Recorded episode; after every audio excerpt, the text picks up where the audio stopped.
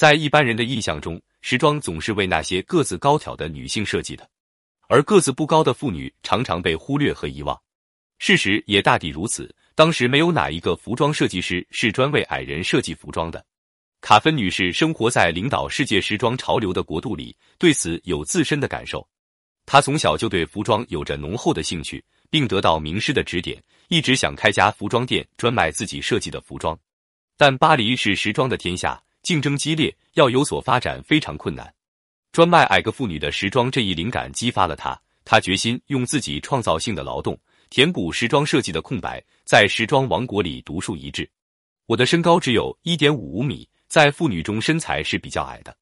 卡芬女士坦率地说：“年轻时看着时装展示会上那些长腿细腰的模特，我总在想，女性都爱美，美并不是高个子妇女的专利，个子不高的妇女也希望穿得漂漂亮亮。为什么没有人替她们设计时装呢？所以我选择了这一方向。一九四一年，经过精心筹备。”卡芬在巴黎金字塔大街开设了自己的服装店。他在设计时根据矮个妇女的特点，注意扬长避短，例如从不过多地袒胸露肩，袖子也避免蓬松臃肿。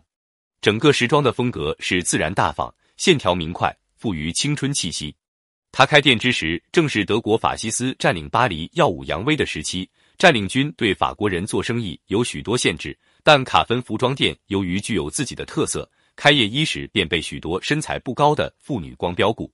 一九四五年，德国投降后，卡芬把服装店移至香榭丽舍大街，并首次挂出卡芬公司的牌子。从此，她被人称为卡芬女士，以致真实姓名反倒被人淡忘了。由于卡芬专为身材不高的女性设计时装，做工又十分考究，公司总是门庭若市。就连当时演艺界一些身材不高的女明星，如维拉·克鲁佐。索菲、多米埃等人都纷纷要求卡芬女士为他们设计演出服装。时至今日，卡芬女士回忆起五十年前的往事，仍禁不住情绪激动，神采飞扬。她庆幸自己当时没有卷入同行的竞争当中，避开了他们的锐气，而选择了这个当时无人竞争的领域。这个正确的决策带来了他日后巨大的成功。商人活用之三：如果说身材高挑妇女时装领域是锋锐。那么，矮身材妇女时装便是多龟，可以轻而易举地打进这个兵家不争之地。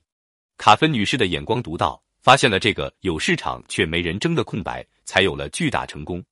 案例分析之：精工大战瑞士。瑞士表驰名世界。到了一九六七年，一位叫福部一郎的日本人突然站了起来，向世界钟表业的霸主瑞士表提出了挑战。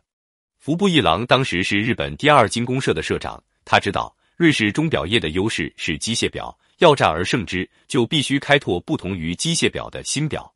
福部一郎把希望寄托在石英表上。石英表源自石英钟，一九二七年，美国人 W.A. 马里逊试制成了真空电子管式石英钟，但体积却大如衣柜。服部一郎率领精工社的技术人员用了整整十年，终于把衣柜般大的石英钟变成了可以戴在手腕上的石英表。它是依靠一个小纽扣式电池和石英水晶振荡子来走动和显示的。